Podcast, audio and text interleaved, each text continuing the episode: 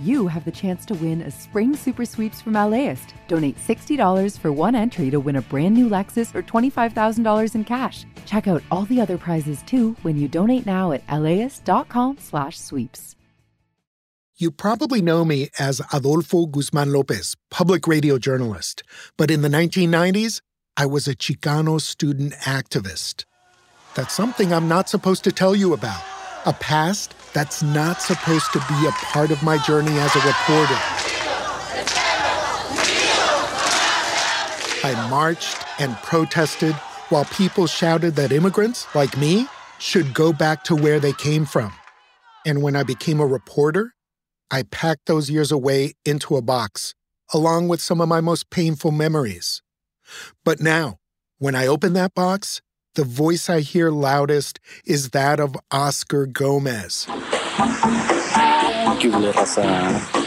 Aquí nomás, cruising down the Firme Avenue of Aztlán. This is La Onda Chicana, música del barrio, coming at you con safos. Oscar was a 90s Chicano student activist too, except he was a rock star. A radio DJ, college student, and a trailblazer in the Chicano movement at just 21 years old, talking Chicano empowerment on the air. What are these people scared of? That the raza is going to get educated, that they're going to be able to go back and empower their communities? It's something that we got to ask ourselves, raza, and something that we must continue to ask ourselves because la lucha continúa. We were close in age and ran in the same activist circles. He was young, handsome, and charismatic. He gave a platform to important Chicano voices on his show. He knew that this government's not for us and that we needed to take action. He was fire. He was charisma incarnate. All the girls married with a boyfriend or single, everyone had a crush on him. Yeah, he would have been a someone that people should follow. Someone that could walk alongside Cesar Chavez, you know. But in the fall of 1994, all that promise came to an end.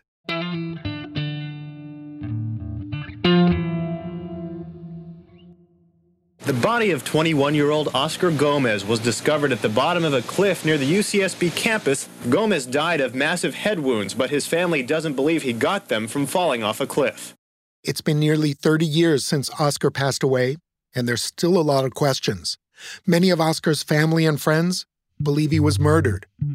For years, I've been unsure of whether to open that box, whether I really wanted to re examine Oscar's death, to revisit a past in which fraught politics was met with a new kind of resistance, the echoes of which we still hear today.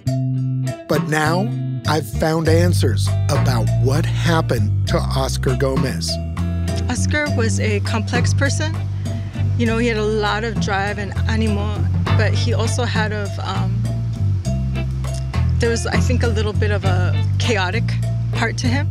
Nobody knows what happened. Well, that's why we're here. Yeah, that's why we're like here. I'm the only that's one. why we're here. I'm the only one that knows. Prepare yourself. It's an intense ride, and just when you think you've a notion of where this story may be going, bam, you'll jump tracks. I'm Adolfo Guzman Lopez, and this season on Imperfect Paradise from LAist Studios, Oscar Gomez, the forgotten revolutionary. You know, as far as the radio goes, you know, I'm just the needle. You guys are the record. You know, and without without you guys, I'm I'm not anything.